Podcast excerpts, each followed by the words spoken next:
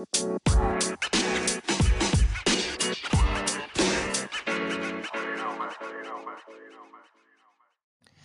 ดีครับ ผมนายภูวิศงาม เป็นตัวแทนของรายการตลาดสดในวันนี้นะครับ ในวันนี้เราจะมาแนะนำในหัวข้อทำไมคุณจึงไม่ควรถามสามสิ่ง ในกลยุทธ์ทางการตลาดเมื่อต้องการให้ผู้ซื้อยอมรอต่อคิว ซื้อสินค้าของคุณนะครับ และเราก็จะไปดู ใน 3 สิ่งที่คุณไม่ควรทำกันเลยครับ มาครับงั้นมารู้จักกับสิ่งที่1นนะครับ สิ่งที่ 1 คือไม่ควรเพิ่มราคานะครับ การเพิ่มราคาเนี่ยจะทำให้เรามีผลกำไรเพิ่มมากขึ้นก็จริงครับ แล้วก็การเพิ่มราคาอาจจะจำเป็นในบางสถานการณ์ที่ต้นทุนเราเพิ่ม หรือว่าเราต้องการกำไรเพิ่มนะครับ แต่ทีนี้ถ้าในเมื่อต้นทุนมันยังไม่เพิ่ม เราก็ยังไม่ควรที่จะไปเพิ่มราคามัน เพราะว่าผู้ผู้บริโภคเนี่ยจะให้ความสนใจ แล้วก็จะให้จะมีการยึดติดกับราคาเดิมๆที่ผู้บริโภคเนี่ยสามารถมีกำลังจ่ายได้และพอใจกับราคานั้น การที่ผู้บริโภคพอใจกับราคานั้นอยู่แล้ว แล้วผู้บริโภคเนี่ยก็จะรู้สึกว่าโอเค แล้วที่ราคานี้เราชอบราคานี้ฉันแฮปปี้แต่ว่าถ้าเราเปลี่ยนไปเนี่ยโอเค ผู้บริโภค ส่วนนั้นนะจะหายไปเลยแล้วผมเชื่อว่าผู้บริโภคส่วนนั้นนะมาจากร้อยเปอร์เซ็นต้องมีอยู่ประมาณหกสิบเปอร์เซ็นแน่นอนที่ชอบในช่วงราคาที่เขายอมรับได้ มันจะมีผู้บริโภคเนี่ยจะมี mindset ที่ว่าโอเคเช่นสินค้าประเภทนี้ ฉันจะตั้งราคาให้ได้สูงสุดแค่นี้ แล้วฉันก็ต้องจะกินจะใช้บริการมันอะอยู่ในช่วงช่วงนี้ โอเค ฉันจะไม่ยอมจ่ายมากมากไปกว่าช่วงที่ช่วงที่ฉันช่วงที่บริโภคเนี่ยผู้บริโภคเนี่ยตั้งเอาไว้ทำให้การที่ถ้าเราเอาถ้าเราจะขึ้นราคาหรือว่าถ้าจะเพิ่มราคาเนี่ยมันดูไม่คุ้มเลยกับการที่จะต้องเสียลูกค้าส่วนนี้ไป แล้วมันก็จะดูเป็นการเสี่ยงด้วย เพราะว่าเราถ้าเราเพิ่มราคาเราต้องเปลี่ยนเราต้องเปลี่ยนกลยุทธ์ไปอีกหลายอย่าง แต่ถ้าเราเพิ่มราคาในแล้วก็เพิ่มปริมาณเพิ่มคุณภาพให้การโปรโมทอย่างนี้มันน่าจะพอเป็นเป็นการพอรับได้แล้วก็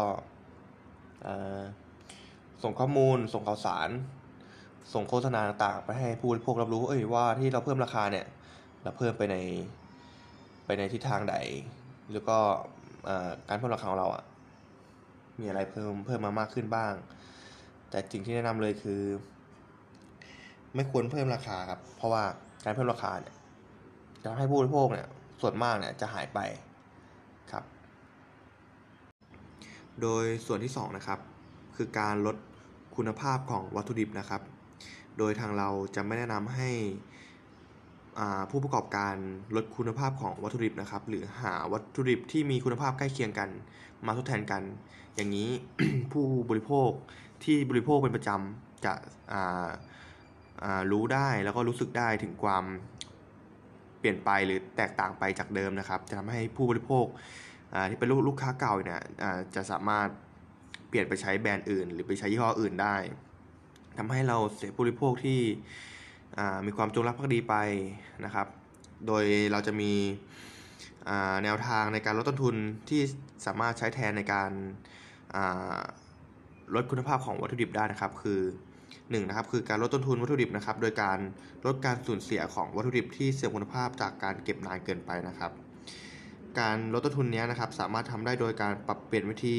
การผลิตนะครับ โดยทำการผลิตอย่างต่อเนื่องจนกว่าวัตถุดิบจะหมดนะครับนะครับ เหมาะสำหรับวัตถุดิบที่เป็นของสด เช่น ผักผลไม้เนื้อสัตว์นะครับ หรือแปรรูปการสั่งซื้อวัตถุดิบ โดยสั่งให้พอดีกับกำลังการผลิตในแต่ละวันนะครับ แล้วก็ไม่สั่งซื้อเกินนะครับ แล้วก็ทำให้ผู้ขายเนี่ยมาส่งของก่อนเริ่มงานในตอนเช้านะครับ จะซื้อใช้วันต่อวันนะครับ ไม่ซื้อเป็นสต็อกเก็บไว้นะครับ หรือเป็นตัวหรือเป็นผู้ขายวัตถุดิบนะครับ โดยเลือกผู้ขายที่อยู่ในทำเลใกล้กับกิจการของเรานะครับ ซึ่งการจัดการนี้นะครับจะมีประสิทธิภาพมากนะครับ จะช่วยลดปริมาณของวัตถุดิบคงคลังนะครับทำให้ สามารถลดเวลาและค่าใช้จ่ายทำให้สะดวกต่อการทำงานของพนักงานนะครับ แล้วก็มีพื้นที่ในการจัดเก็บในคลังสินค้าเพิ่มมากขึ้นด้วยนะครับ แล้วก็สิ่งที่ 2 ที่อยากจะแนะนำนะครับ คือการลดต้นทุนจากค่าจ้างพนักงานนะครับ โดยเรานะครับก็จะมีการอบรมให้พนักงานมีทักษะการทำงานหลาย ๆ อย่าง แล้วก็ทำให้พนักงานเนี่ยสามารถทำงานทดแทนกันได้เมื่อพนักงานขาดนะครับ แล้วก็มีการมีการสร้างขวัญและกำลังใจให้กับพนักงาน เช่น จัดสภาพแวดล้อมให้น่าอยู่ และน่าทำงานทั้งห้องน้ำห้องอาหาร และบริเวณให้พักผ่อนนะครับ หรือการพูดชื่นชมผลงานในการประชุมหรือต่อหน้าเพื่อนบอกให้พนักงาน ทราบว่าผลงานของหน่วยงานเราดีขึ้น หรือแย่ลงจากเดือนก่อนหน้าเพื่อทำเพื่อให้เราร่วมมือ ร่วมใจกันต่อไปนะครับ มีเงินพิเศษให้สำหรับพนักงานที่มีผลงานดีเด่นนะครับ แล้วก็ส่วนที่ 3 ที่จะมาแนะนำกันนะครับ การลดต้นทุนจากการใช้งานเครื่องจักรนะครับ โดยเครื่องจักรโดยทั่วไปเนี่ยครับจะมีรอบระยะเวลาในการบำรุงรักษา จึงต้องกำหนดให้เป็นร่วมมือระหว่างพนักงานควบคุม เครื่องมือ กับฝ่ายซ่อมบำรุงนะครับ โดยแบ่งหน้าที่พนักงาน ผู้ควบคุมเครื่องทำการบำรุงรักษาเครื่องจักรในเบื้องต้นนะครับ เช่น การตรวจสอบน้ำมันหล่อลื่นตามรอบเวลาที่ฝ่ายซ่อมบำรุงกำหนดให้ และต้องสังเกตการทำงานของเครื่องจักรในแต่ละวัน ว่าเป็นปกติหรือทำการตรวจหาสาเหตุและหาทางแก้ไขสำหรับฝ่ายซ่อมบำรุงครับจะต้องวางแผนการบำรุงรักษาเครื่องจักรให้อยู่ในสภาพที่ดี และไม่ปล่อยให้เครื่องจักรเสีย หรือต้องหยุดซ่อมกระทันหัน เพราะจะทำให้ต้องเสีย ค่าใช้จ่ายโดยไม่จำเป็นนะครับ การบำรุงเครื่องจักรให้อยู่ในสภาพที่ดี มีผลดังนี้นะครับ 1. คือช่วยลดค่าใช้จ่ายร่วมในการซ่อมบำรุงรักษาเครื่องจักรส่งผลให้ต้นทุนต่ำลงนะครับ 2. ผลิตสินค้าได้อย่างต่อเนื่องตามแผนการพัฒนาโดยไม่มีการหยุดชะงักหรือเครื่องจักรเสียอีกด้วยครับผม การผลิตต่อเนื่องทำให้สินค้ามีคุณภาพดี เพราะไม่มีของรอระหว่างเครื่องจักรเสีย แล้วก็ 2 4นะครับ ส่งมอบสินค้าให้ลูกค้าได้ตรงตามเวลาที่นัดหมายนะครับ 5. ลดของเสียได้อย่างต่อเนื่อง นี่แหละครับ เป็นวิธีการลดต้นทุนแทนการลดคุณภาพของวัตถุดิบที่จะมอบให้ลูกค้าครับ ง่ายๆแค่นี้ครับ ลองเอาไปใช้กันดูครับ มาครับ แล้วก็มาดูในส่วนสุดท้ายนะครับ คือส่วนที่ 3 นะครับ คือไม่ควรหยุดพัฒนาการให้บริการและวัตถุดิบนะครับ การให้บริการและวัตถุดิบนะครับ เป็นปัจจัยสำคัญในการทำธุรกิจนะครับ การบริการเนี่ยเป็นปัจจัยที่สำคัญมากยิ่งมากที่สุดเลยนะครับ เราต้องมีการศึกษาและวิจัยหรือศึกษาจากข้อมูลวิจัย ว่าผู้บริโภคในปัจจุบันเนี่ยมีความต้องการในด้านใด และมีความกลัวในด้านใด แล้วก็จะมาเอาข้อมูลวิจัยนั้นนะมาปรับประยุกต์ใช้ในธุรกิจของเราให้ธุรกิจของเราที่กำลังดำเนินอยู่ตอบสนองต่อความต้องการของผู้บริโภคให้มากที่สุด และสามารถแก้ไข ในข้อปัญหาของผู้บริโภคให้ได้มากที่สุดครับ แล้วก็อย่างเช่นนะครับในยุค New Normal ในช่วงสถานการณ์วิกฤตแบบนี้นะครับ ประชาชนนะครับ ผู้บริโภคส่วนใหญ่เนี่ยให้ความสนใจเกี่ยวกับคุณลักษณะหรือการถูกหลักอนามัยต่างๆนะครับ เช่น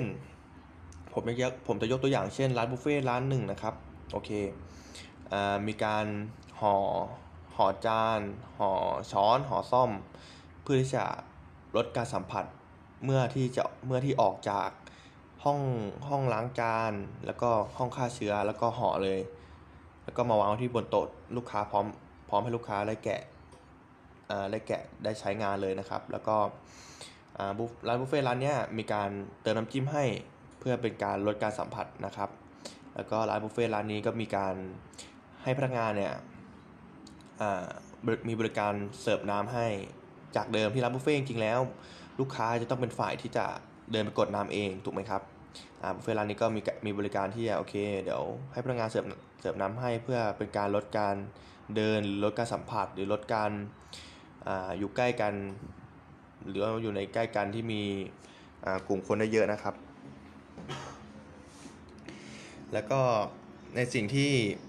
ในสิ่งที่สำคัญเลยคือเราต้องรับฟังปัญหาจากลูกค้าว่าลูกค้าต้องการอะไร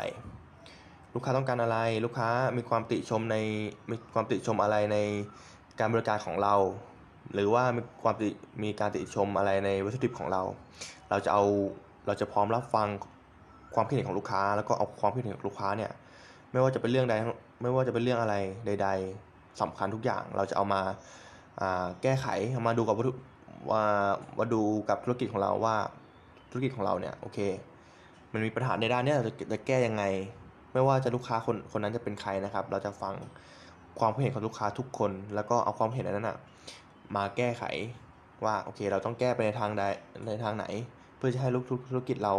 ดำเนินต่อไปได้ แล้วก็อยู่ในใจกับลูกค้าไปได้นะครับ สามารถครองใจลูกค้าได้ครับ เท่านี้นะครับ และนี่นะครับก็คือ 3 สิ่งที่คุณไม่ควรทำในกลยุทธ์ทางการตลาดนะครับ เมื่อคุณต้องการให้ผู้ซื้อนะครับ ยอมรอต่อคิวซื้อสินค้าของคุณนะครับ เป็นเกร็ดความรู้ง่าย ๆ ครับ แล้วก็คุณสามารถนำไปปรับใช้กับกลยุทธ์ของตัวเองได้นะครับ